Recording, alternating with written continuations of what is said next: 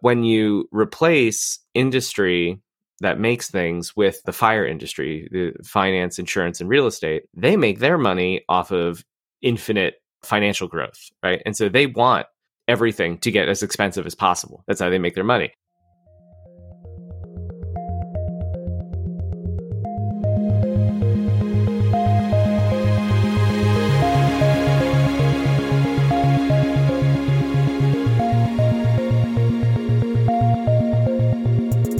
And welcome to Tech Won't Save Us. I'm your host, Paris Marx, and this week my guest is David A. Banks.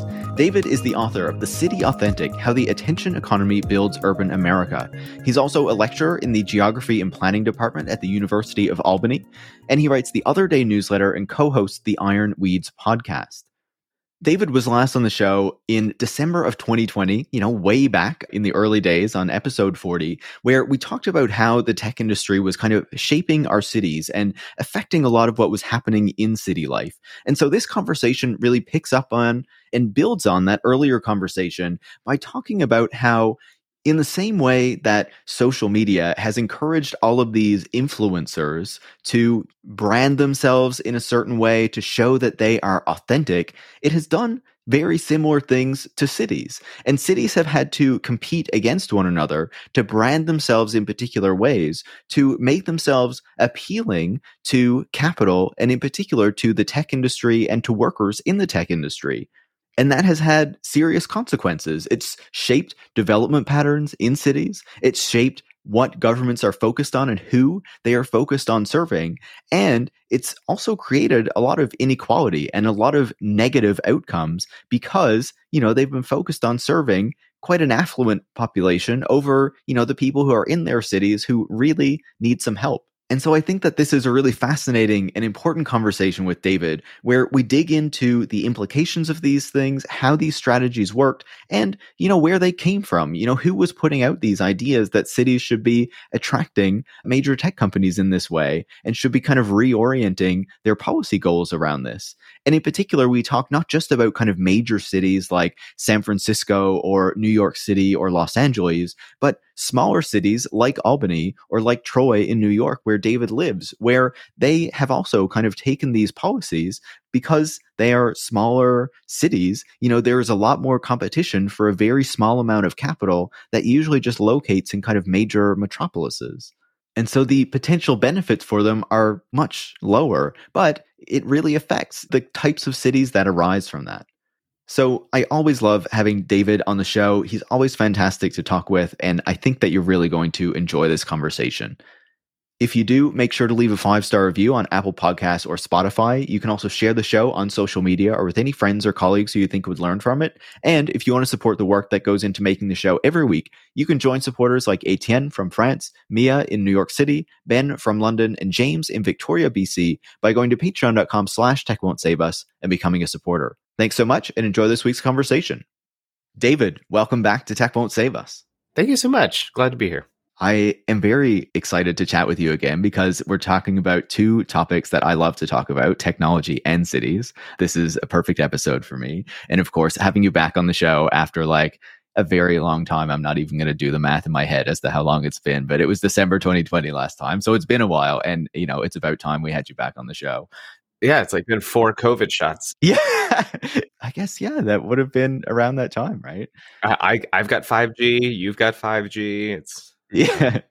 I'm just radiating it everywhere I go, and people get mad at me. I've had so many shots. but man, it's great to have you back. And it's great to be able to talk about your new book, The City Authentic, which I was very happy to say. You know, my name was on the back there, gave you a little blurb. Very proud yeah. of that. I, I, got I got the Paris Marx bump right there. Yeah. Yeah. I'm moving up in the world, man. Yeah. so are you with your book. You'll be blurbing books next. You know, it's how these things go. Here's the thing, right? The book is fantastic. The book goes into like a bunch of important history, but also gives us really important insight into what is going on right now in cities and like how tech has served to reorient cities in the present, but also how technologies have kind of helped to facilitate this process in the past, right? And so I want to start with like a general question, and then we'll dig into some of this history and kind of go through how this has progressed over time, because, you know, I think it's fascinating to dig into. So obviously, the name of the book is The City Authentic.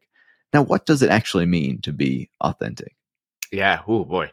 When I try to answer that question in front of my students, I usually just ask them for examples, like things that they think are authentic, right?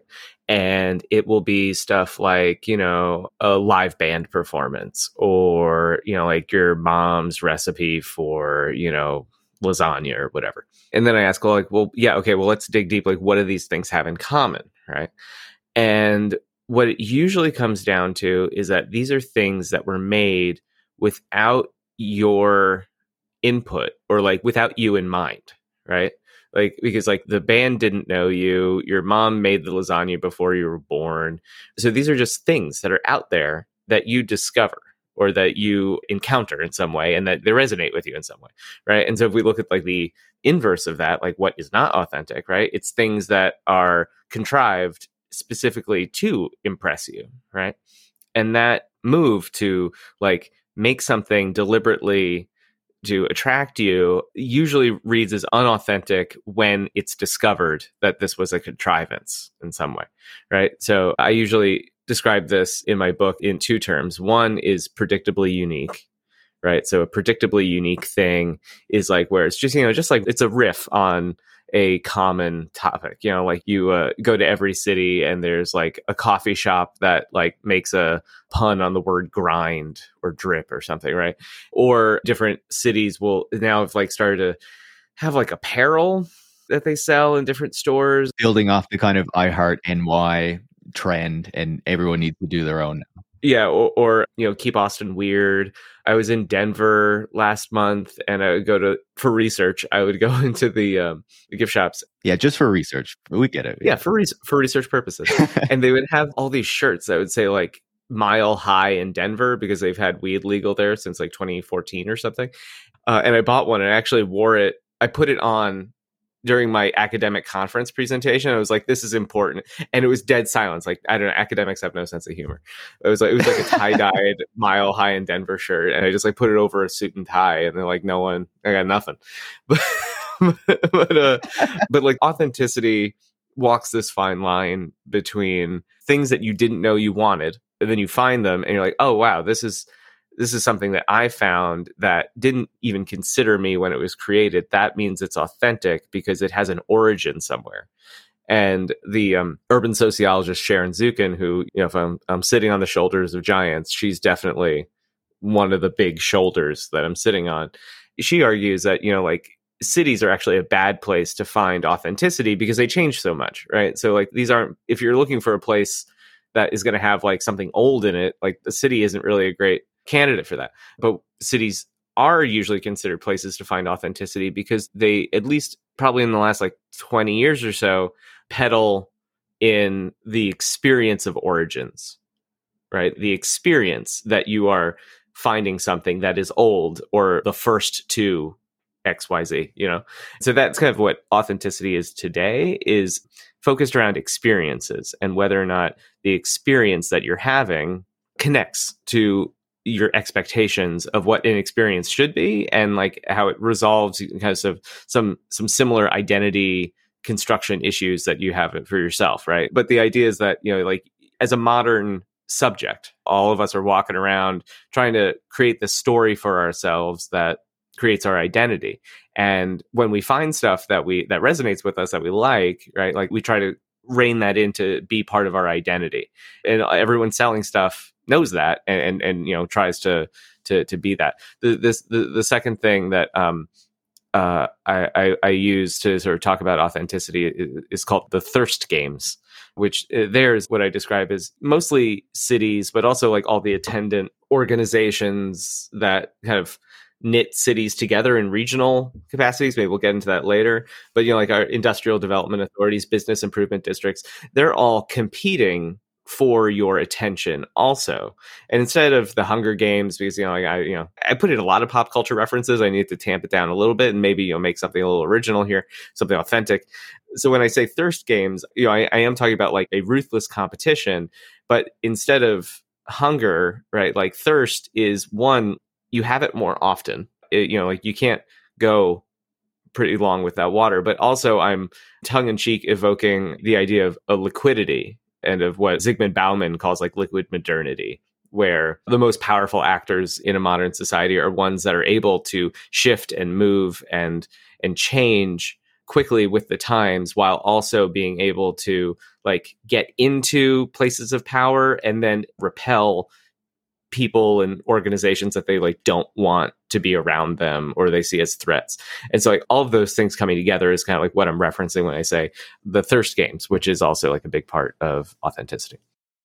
Yeah, I, I love this notion of the thirst games and the competition between these cities. And, you know, we're going to come back to some of these business improvement districts and things like that that you're talking about. But I want to return to what you said about, you know, Sharon Zukin saying that a city is not somewhere that you go for authenticity necessarily, right? Because so much gets kind of replaced and kind of bulldozed over. And I feel like that's especially the case in the North American city, but of course in, in many others as well, where we've seen, you know, so much get kind of destroyed and built over in order to make way for the automobile. But this is kind of a process that goes back even further than that. And while the book is called The City Authentic, and this is a concept that you're kind of referring to and laying out in terms of what has been happening more recently, you also refer to the past, right? And previous movements of the city beautiful and the city efficient, which kind of eras that came before the one that we're in now. Do you want to give us kind of a brief description of those two periods and what you think really defined them?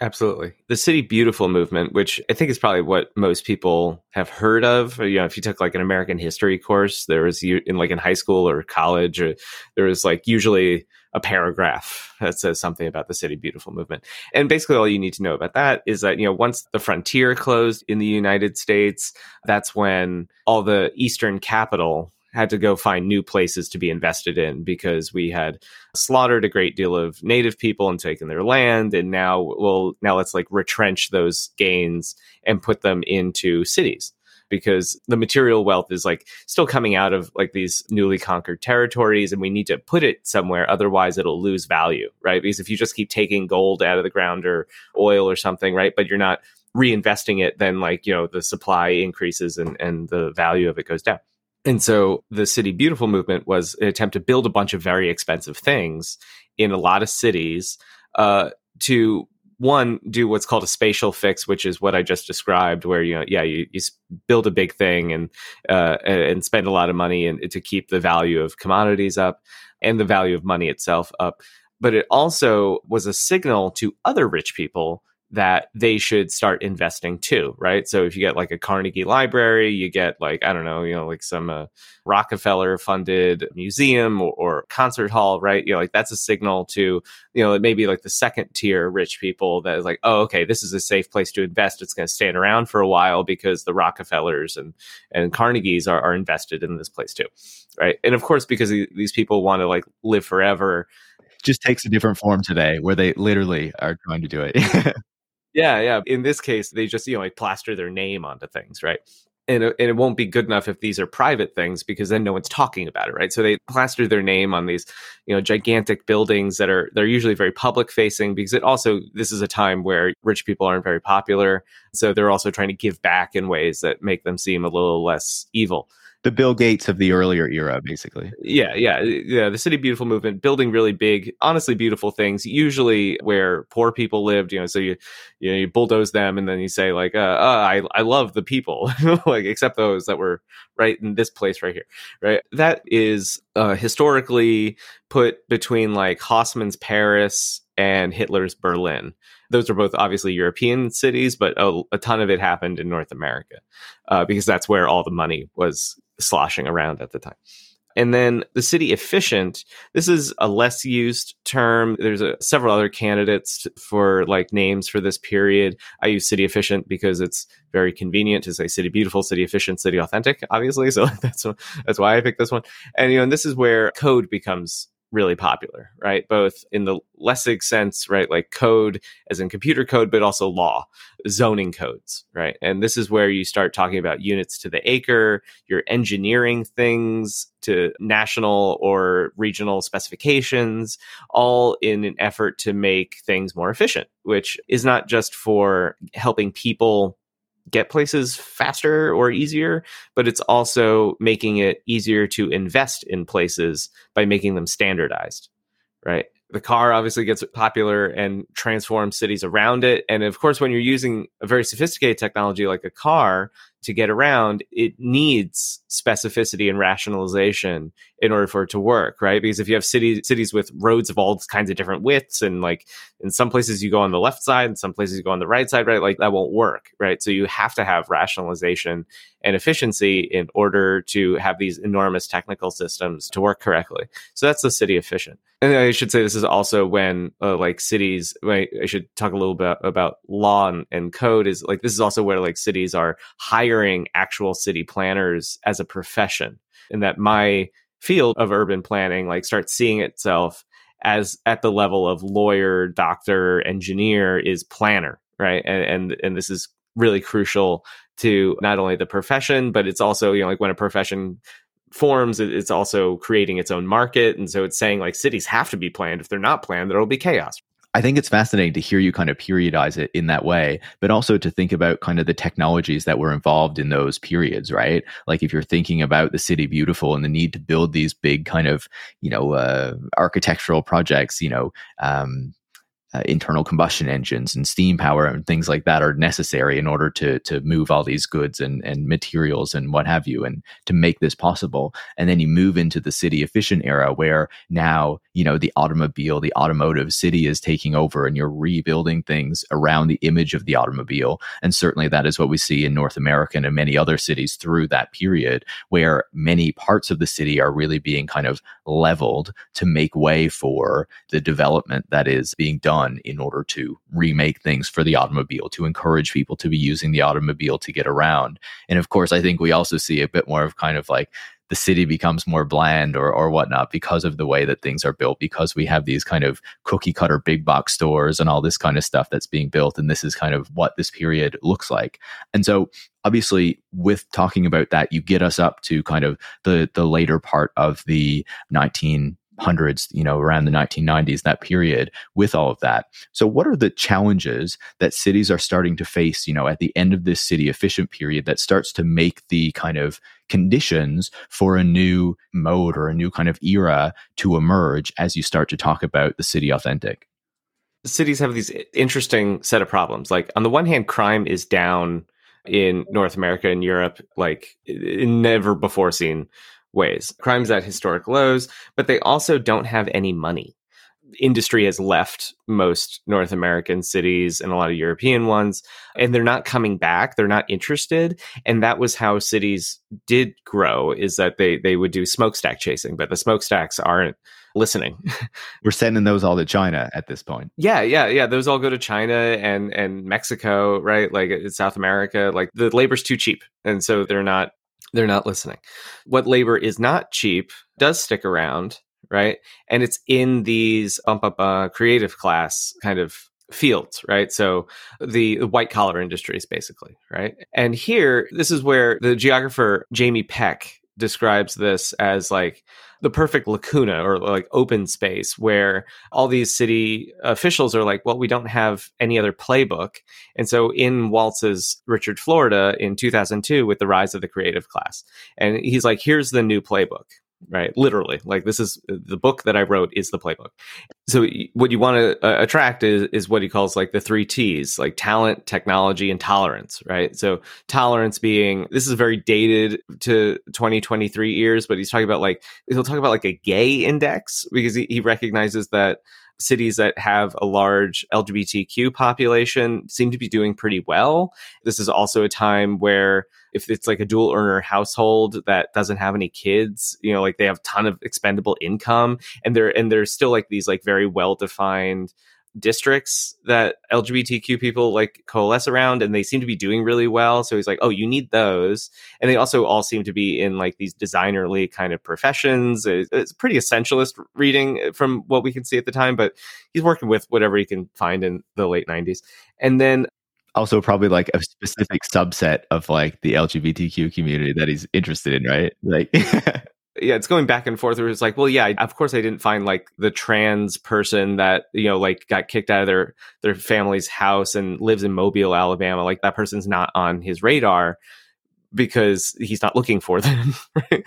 Technology is obviously like these upcoming Silicon Valley kind of companies. You know, like he, he sees that, and then tolerance for all of it is super important. And the talent is being able to do these white collar jobs.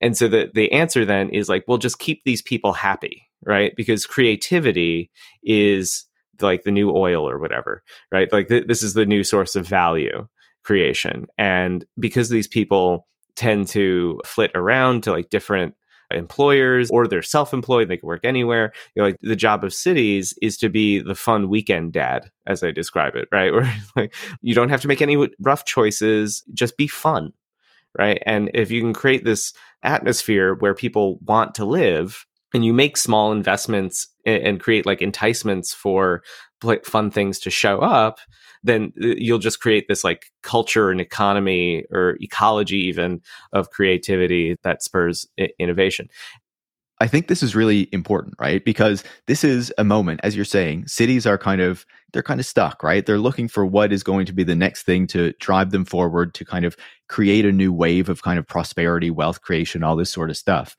And, you know, Richard Florida enters with this playbook. Richard Florida, of course, has blocked me on Twitter. He's uh, not a particular fan because I've criticized him. yeah, yeah, I'm, I'm blocked also. But, you know, so he kind of enters with this playbook like this is what you can do in order to revive the economy and his his playbook is basically like look at all these people in quote unquote creative professions. Really, what he means is people earning like higher, you know, than average incomes and saying you as cities need to go out and you need to take actions and, and implement policies that are going to attract these specific people, right? You need to be looking for them. You need to be kind of orienting your whole kind of approach toward attracting these people, toward making these people happy. So, what is the ultimate effect of doing that, right? Because this is a moment where obviously a lot of cities are trying to attract tech industries because that's a big part of the creative economy and the tech industry is really taking off in this moment.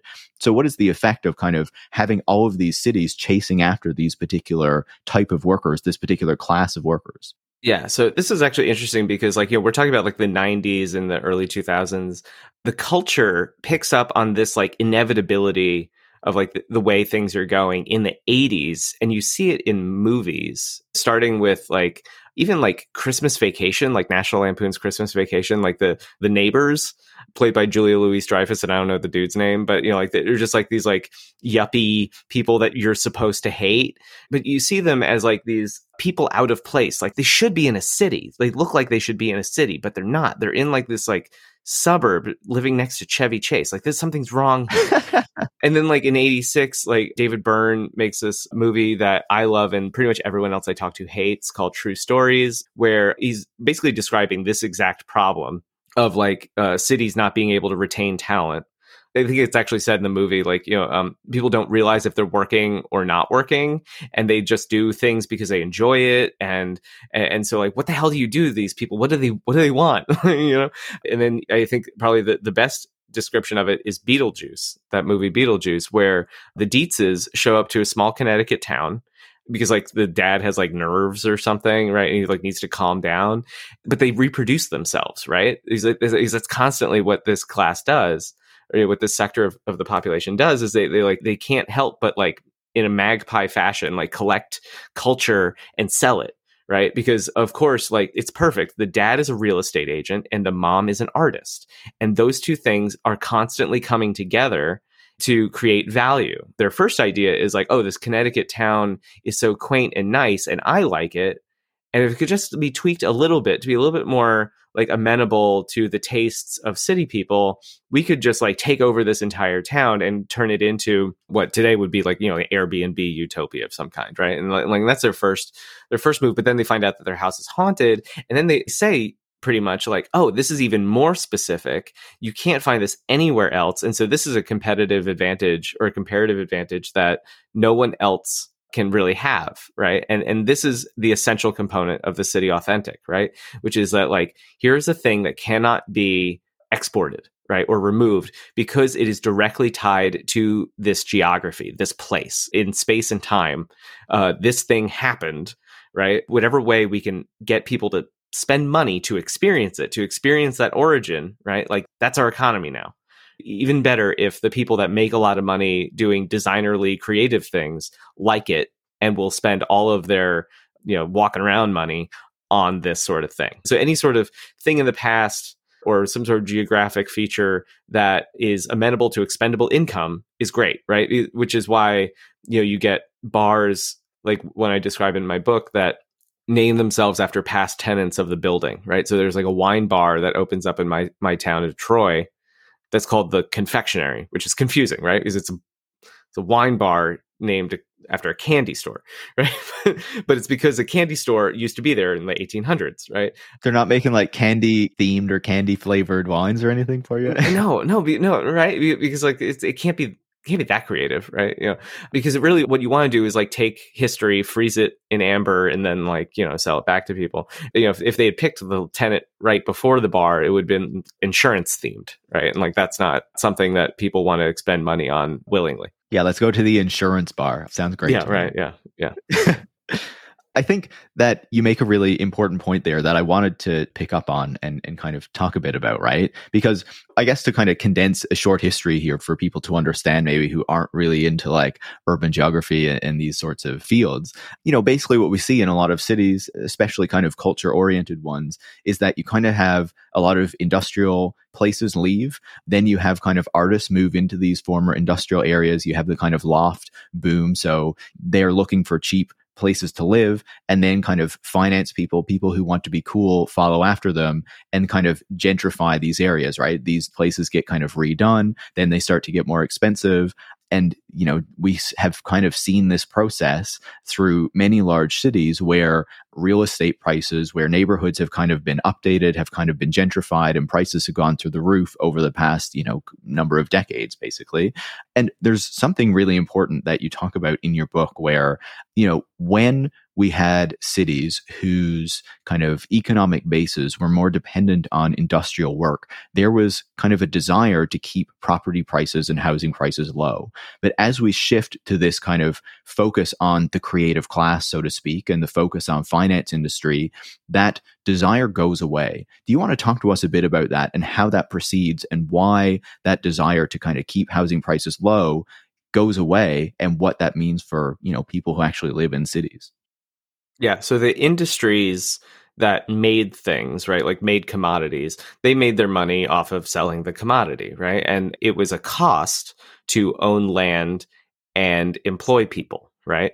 And you wanted to keep the cost of living low because then you could pay lower wages and you wanted land prices low one because that would influence the cost of living but also because like if you ever expanded your factory right you're paying more in land prices because a factory takes up a lot of land. And you also don't want a ton of competition for other uses of land and you don't want your factory getting surrounded by apartments or other factories or something right you want to be the big guy the big fish in the small pond which is why you know like my region in uh, like upstate new york right is just like dotted with cities that never really got beyond like 100,000 people was, was because this was like a nice little sweet spot for that sort of economy.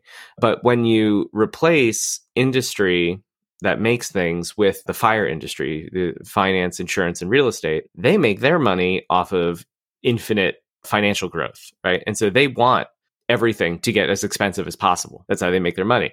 And when you also put like fintech in there, right, like financial technology firms and the growing property and real estate technology stuff, you know, like Zillow and a ton of other things that you've never heard of, right, that do a lot of back end work, they also want this sort of infinite growth model because one, right, like they work on monopoly logic, right, that they need to be the only or one of only a handful of companies that do whatever it is that they do because everything that they do wor- only works at enormous scales. If they're a regional competitor in something, it's not going to make any money, right? And so technology and the fire industry together, right, are really, really focused on just making things as expensive as possible because that's the only way that they can make money. Because all the things that they do are like taking a percentage off of real value creation, right? Of like the stuff that people actually do to make a living, right? Like they're the, always the middlemen on it, or like they're they're trading on it, or they're speculating on it. As everything gets more expensive, their little percentage gets higher, or the actual dollar value of that percentage gets gets bigger. And so that's the material change when you go from industry that makes things to an industry that usually just kind of speculates.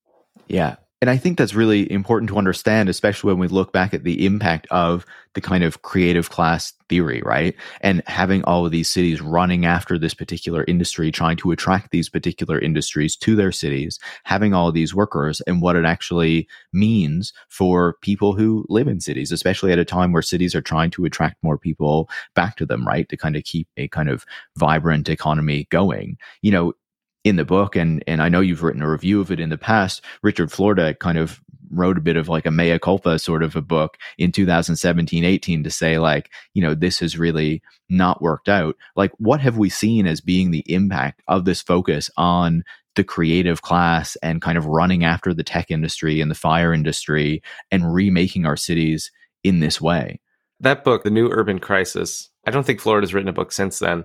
I think he's still trying to figure out like what his thing is now. Even he can't like ignore the fact that like this thing that he kept saying people should do like isn't working.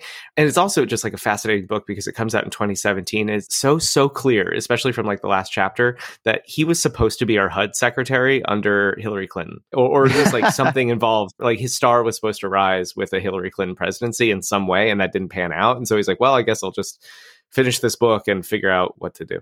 But the issue there, and this is something that he acknowledges, right? So what I'm about to say comes mostly from from that book, is that you know cities sort of retrench their wins and make it impossible for new cities or like down and out cities like in the Rust Belt that want to re- revitalize, right? Like they can't compete with a New York City, a Chicago, a Los Angeles, or even Atlanta and Orlando, right? Like because they've retrenched their earlier wins with what are called agglomeration benefits, right? Like if you do X job, for example, Atlanta, the film industry, right? Like like in the I think it was like the late '90s, they started like making it really cheap to film there, and then that sort of grew and grew and grew to the point that you know, like now, like you know, around by me, we're trying to get prestige television to always film by us. So like Succession and The Gilded Age were both filmed around the Albany area and that was the direct like effort of revitalization work to like they picked that as like you know because we have like several you know if you want to do like a period piece on 18th century new york city like we're a much cheaper to film in than actual new york city right? You know so they, they'll do stuff like that. But once you like get some wins you can't reach them anymore.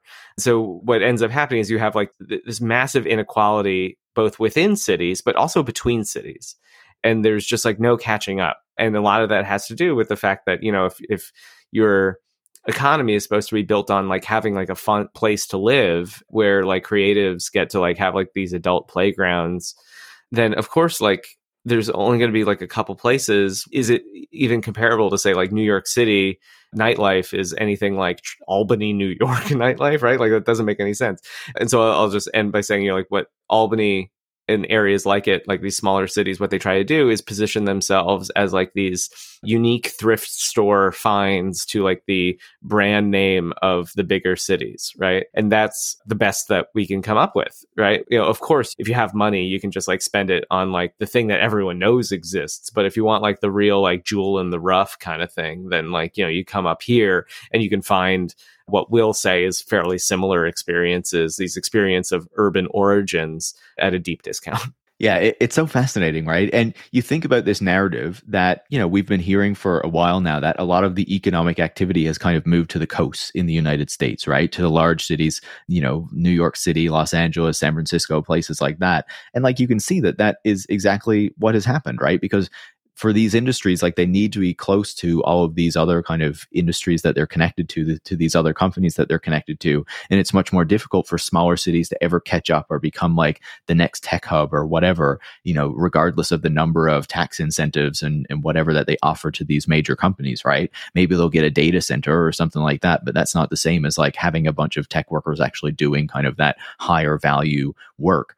And so your book focuses a lot not on like the large cities like New York City, but as you say, these smaller, you know, cities that are trying to attract people, that are trying to attract tech workers, that are trying to attract the creative class in many senses.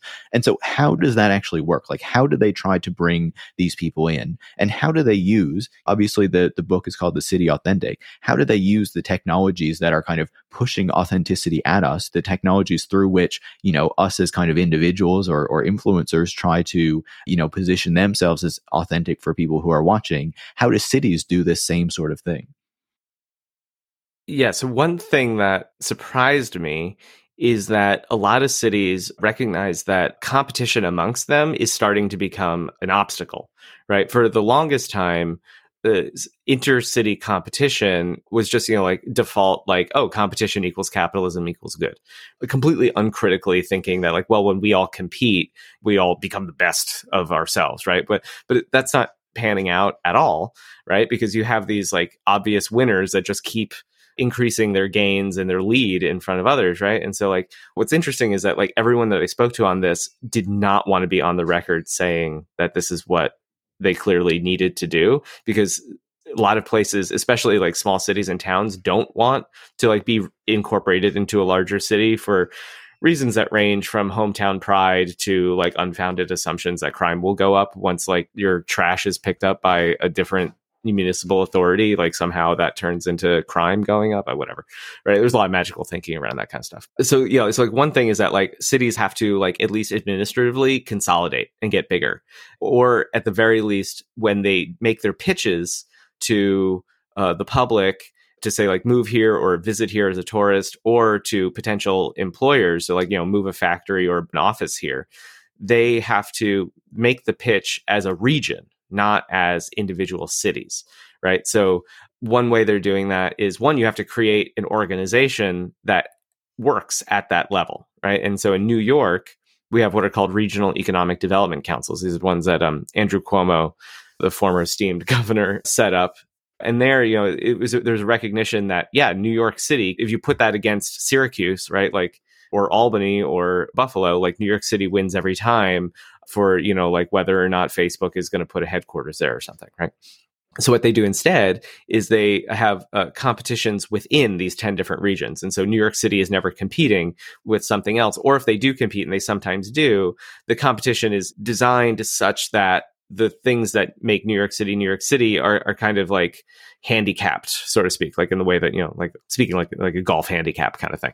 And so what ends up happening there is that you get these really intense thirst games within the regions. And so in the capital region of upstate New York, you'll have different cities competing for like, you know, between low six figure around there low interest loans grants and other kind of incentives to build things and to transform maybe old industries into new ones clear brownfield sites to put on new clean tech stuff like that and usually these economic development councils which are composed of governor appointed representatives that are usually already like the gentry of that region, right? Like the high executives or owners of big employers.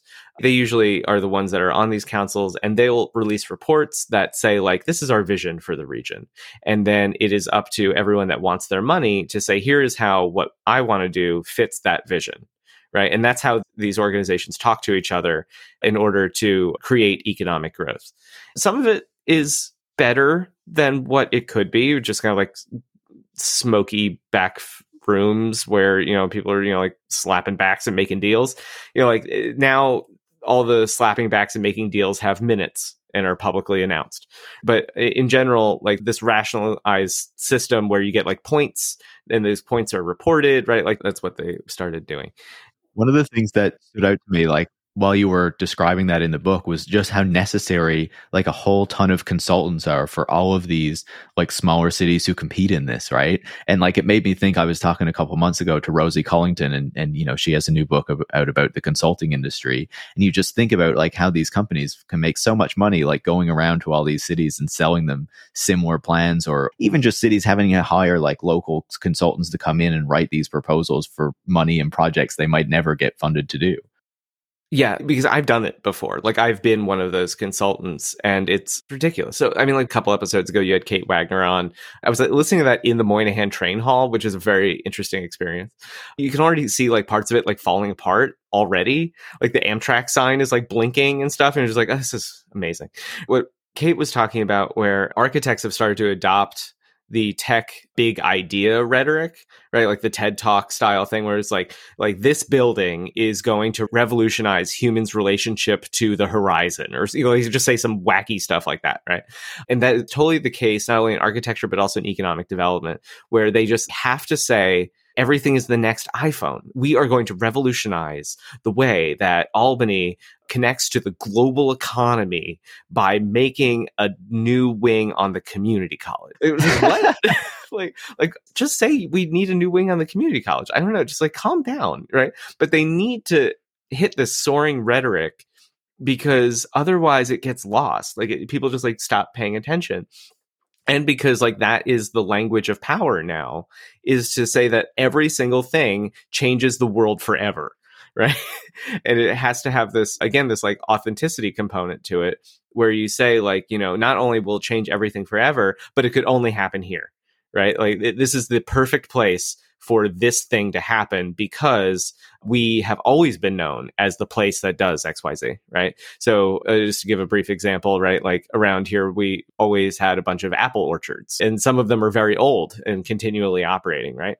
But, you know, commodity prices being what they are, right? You know, like the apple business isn't as lucrative as it used to be and you you know you're competing with a global economy of apples where like you get red delicious as red delicious apples like coming from Argentina or whatever right? So like what what else do you do? You have to go up the the value chain to like more finished products. And so apple orchards will go to these regional economic development councils and say we need $600,000 to turn us into a cidery or some other like apple derived product facility. And here's how doing that reshapes the entire region into this new kind of economy. One is like that, but then also, you know, actual high tech sectors like we have a, a chip fab up here from Global Foundries. I think it's a United Arab Emirates owned company. I think it, I think it is. And then we're also building a port on the Hudson. This is where the Hudson stops being a seafaring ships can only go up to basically Troy, where I live, and that's why Troy exists in the first place, right? And so there's a, a port in Albany that's supposed to do a lot of wind farm stuff. So you take like huge pieces of these windmill machines and you you'll put them on barges and send them down the, the Hudson.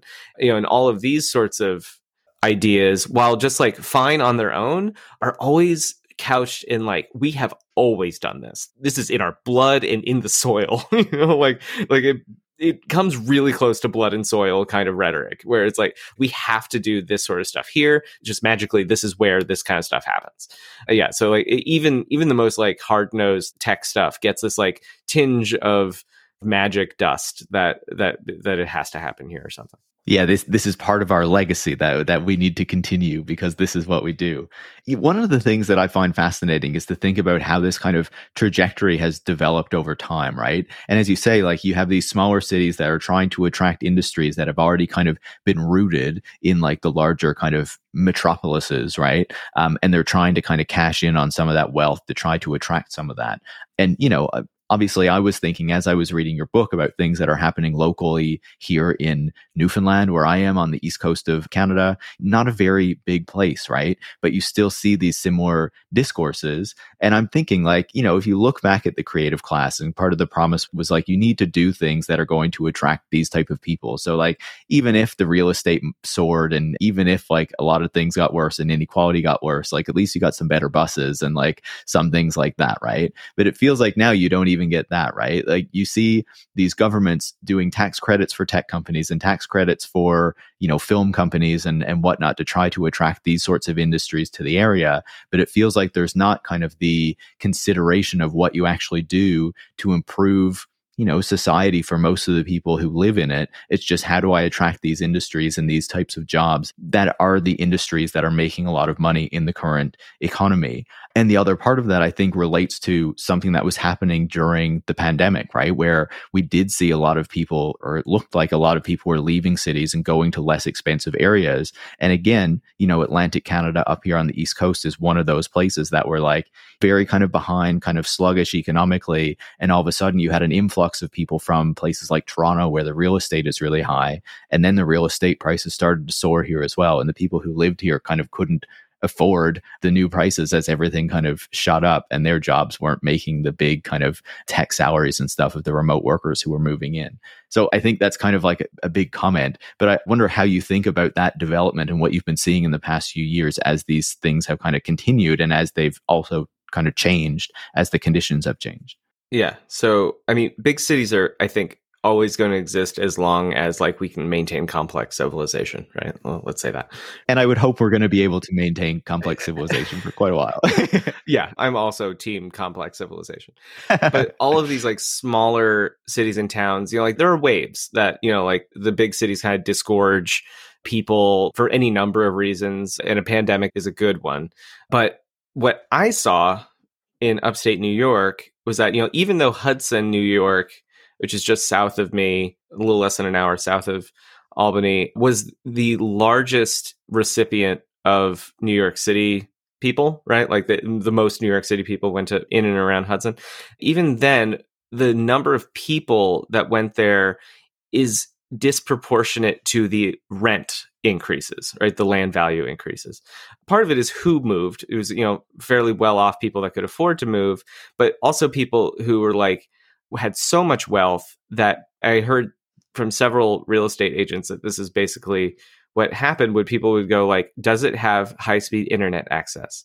And they're like, yes. And it's like, I will take it for 50,000 over asking, like without seeing it. It was just because like I need to get out of here away from the plebes that are all disease vectors to me and I will just use all these services to bring food and information to me. Right. Internet, gig economy services, stuff like that. Yeah, so that's that's the tech angle here is that all of these neo-feudal systems where you know you tap on a phone and and and some poor person has to go grocery shopping for you right like that enabled a lot of people to very confidently say like oh i can just leave the city go buy some sort of you know like old shack or nicer suburban thing that at the time probably cost 180 maybe low 200s uh, kind of place. And then they all did that, and everything jumped up in price like crazy. You know, like I'm fortunate enough to own my home mostly because I lived here before the pandemic, where like I have a three bedroom house that I pay less on my mortgage than I would in rent, which is why we did in the first place, right? It was, it was just like it actually was cheaper if you could amass a little bit of money to get the down payment. It was cheaper but now that's not necessarily true anymore where like the value of my house like more than doubled over the pandemic and they haven't really gone down because one like if housing prices go down a lot of stuff falls apart right so like everyone is invest everyone in that arena is invested in literally and figuratively and like keeping prices from never going back down there's this ratchet effect where they just keep going up and up and up right but then there's also these like really interesting situations where you're like okay well now that you move up here right and you maybe get some groceries, but like you've lived in Manhattan almost your whole life, or at least like your adult life.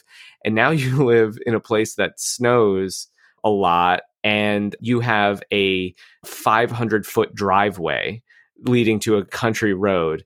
You need to like find out how to plow it. and like like and who like takes away your garbage and your furnace runs on oil and like there's someone needs to show up and like fill it with oil again and there's like you know you're not hooked up to a city sewer or anything right so like there's all these new things that you have to deal with and so what some people were doing was like going on like next door or on these facebook groups like to ask for like you know recommendations for different sorts of services to get this done and what they would often find is like very very angry people like get out gentrifier. They correctly recognize this as rural gentrification. They're like, get the fuck out. I'm not going to tell you where I get my oil because they'll jack up the price on me, which is correct, right? Like, there's like, like, no, I'm not going to help you like do this here. No way. yeah, it was it was a total revolt to the point that this real estate agent that's in the book, Megan White, they created their own app. They had to create a walled garden of their own called Upstate Curious, where they they had to like be able to have their clients talk to each other in the same way that a city would just sort of naturally let you talk to each other because you're physically proximate. They had to recreate that in a rural setting through the phone just so that they could talk at all eh, and like and share something because most people just didn't want to talk to them period or and they would get some pretty serious harassment thrown their way. But now she's also going into commercial real estate because obviously like now these a lot of these people want to stay here but they want like you know the wood fired pizza and like all the other like a nice hairstylist they like they want all these urban amenities in the country but you can't like do the serendipitous like you know like oh i you know i got off the uh, at a different train station today and found this new place.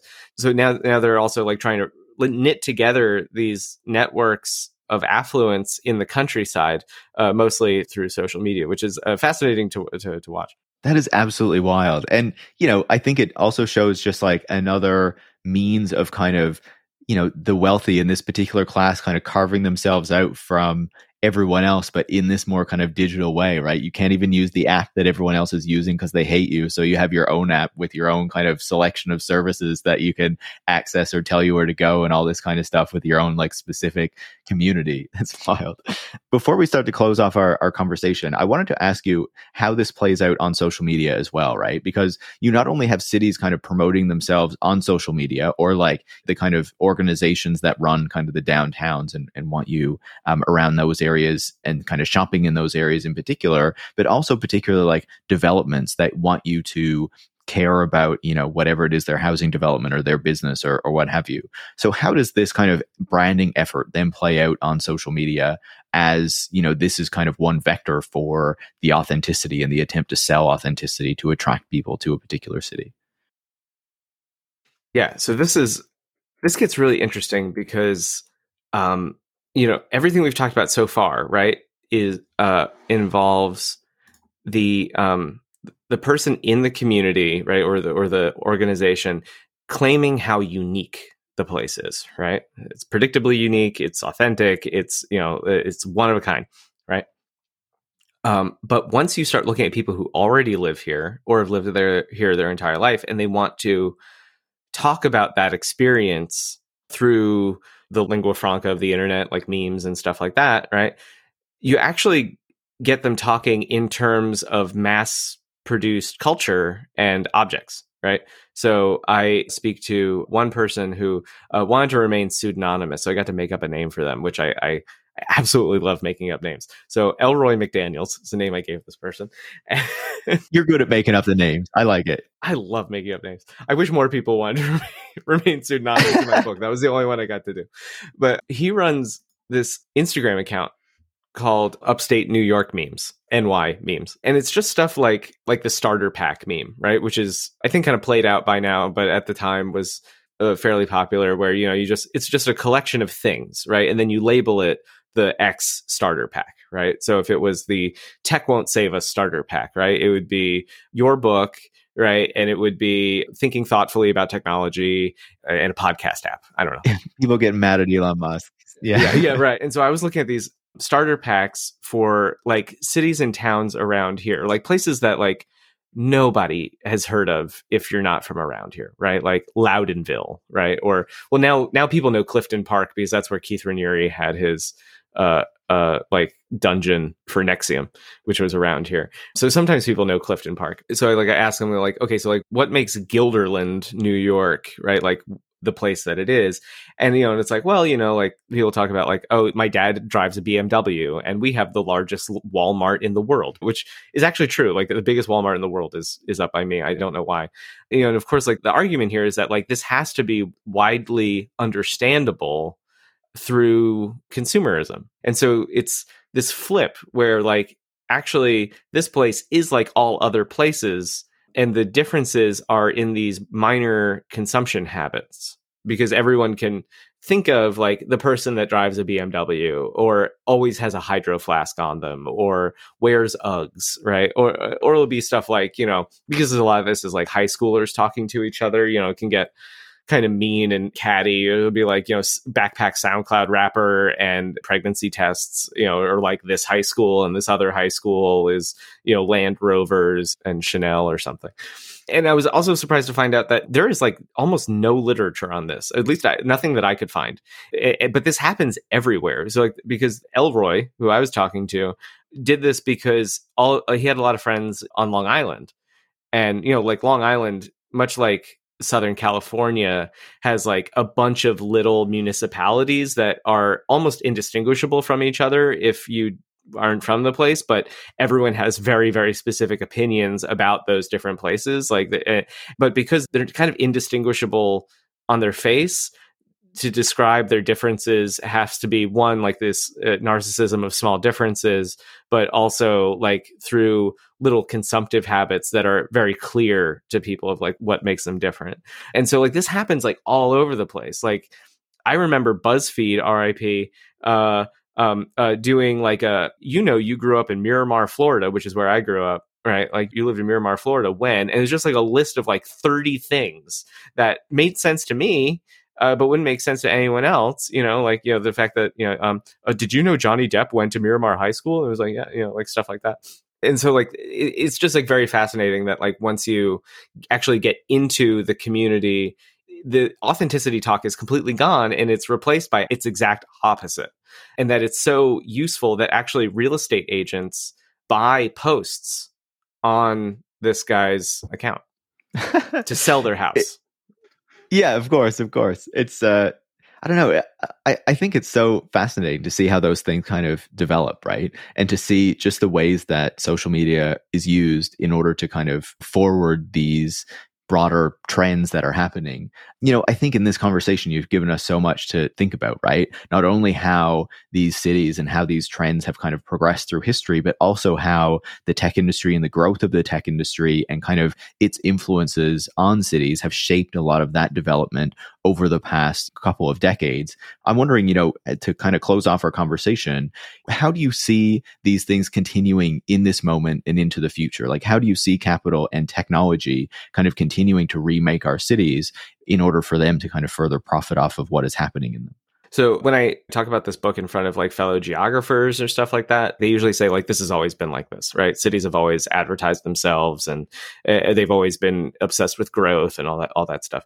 And that's true, right? So what's different is one like how far cities can reach and how they can reach specific kinds of people or companies, right? And so like one one way that this is kind of trending is you know now that influencers are just kind of part of a PR budget they're not just like some weird idea they're just the like pretty mainstream idea for how to market anything.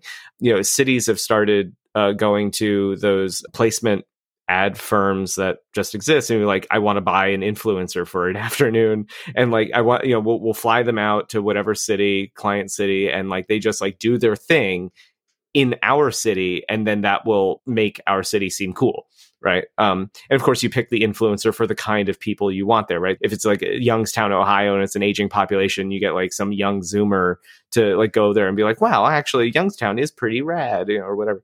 In the Hudson area, you had Alison Roman, you know, like the foodie, you know, like cookbook author, like talking about the area a lot. And then she actually invested in three different restaurants in the area, right? And the other thing is just that, and this is the much darker side of this, is that because there are now all these platforms that allow private capital and really large companies to command a really big portfolio of real estate, they can now like manipulate everything from you know like the original asking price of homes to like the interior decoration of homes like all these different things can like be commanded from like far away places and can be deployed in ways that are most advantageous to them and usually it's a zero sum game disadvantageous to the locals and so um, we're now seeing industries that used to be only regional, like development, like real estate development and commercial leasing and residential landlords, right? Like this is becoming national, international businesses because the technology is there now to manage real estate at that scale. This can be really, really disturbing. And from the city authentic perspective, right, it's just going to become like, you know, like these new riffs, these new flavors of the same warmed over bullshit, right? So cities become as different as like Panera is from Jimmy John's, right? Like there's just like the distinction is is really only that skin deep. And you start to see inklings of that with like cities getting really interested in like their flag design. That's something that's in the book or companies that don't foreground their owner and are instead like you know like Starbucks for a while would own stores that weren't didn't look like a Starbucks, but are just a coffee shop. You'd see more of that, and you know, like just like the prevalence of a food hall that is uh, usually owned by the developer or the property manager of the building, and this is just like an attempt to like you know just pack a place full of of, of restaurants pretty quickly and easily and cheaply. Uh, like that that sort of stuff is going to stick around for a while until we see some major shift in, in the economy, which could be soon. But usually, you know, like when there's a big economic downturn, there's a retrenchment and a consolidation of capital, and they'll just keep doing stuff like what I just described you're not you're not leaving us uh, on the greatest note of optimism there there david. But you know this is this is a realistic podcast right? We're trying to understand what's actually yeah. going on here. But you know I, I think that these trends are worrying right? As we see these technologies enable capital to increase its power not just within the cities where they already operate, but to extend that into other cities so that they can further manage more buildings, more properties at a larger scale, you know, and it becomes completely divorced from what's happening locally and just part of this larger trend. And they can more easily kind of push up prices and and rejig things for, you know, the types of people that they're serving that are more affluent and, you know, with little consideration for what it means for the actual place where they're working and investing in and all this kind of stuff. David, great to talk to you as always. Obviously, recommend people to check out the book, The City Authentic, find out more about all these things we've been talking about today. Thanks so much for taking the time. Thank you so much for having me. David A. Banks is the author of The City Authentic How the Attention Economy Builds Urban America. He's also a lecturer at the University of Albany. You can follow David on Twitter at, at DA underscore Banks. You can follow me at, at Paris Marx, and you can follow the show at, at Tech Won't Save Us. Tech Won't Save Us is produced by Eric Wickham and is part of the Harbinger Media Network. And if you want to support the work that goes into making the show every week, you can go to patreon.com slash tech won't save us and become a supporter. Thanks for listening.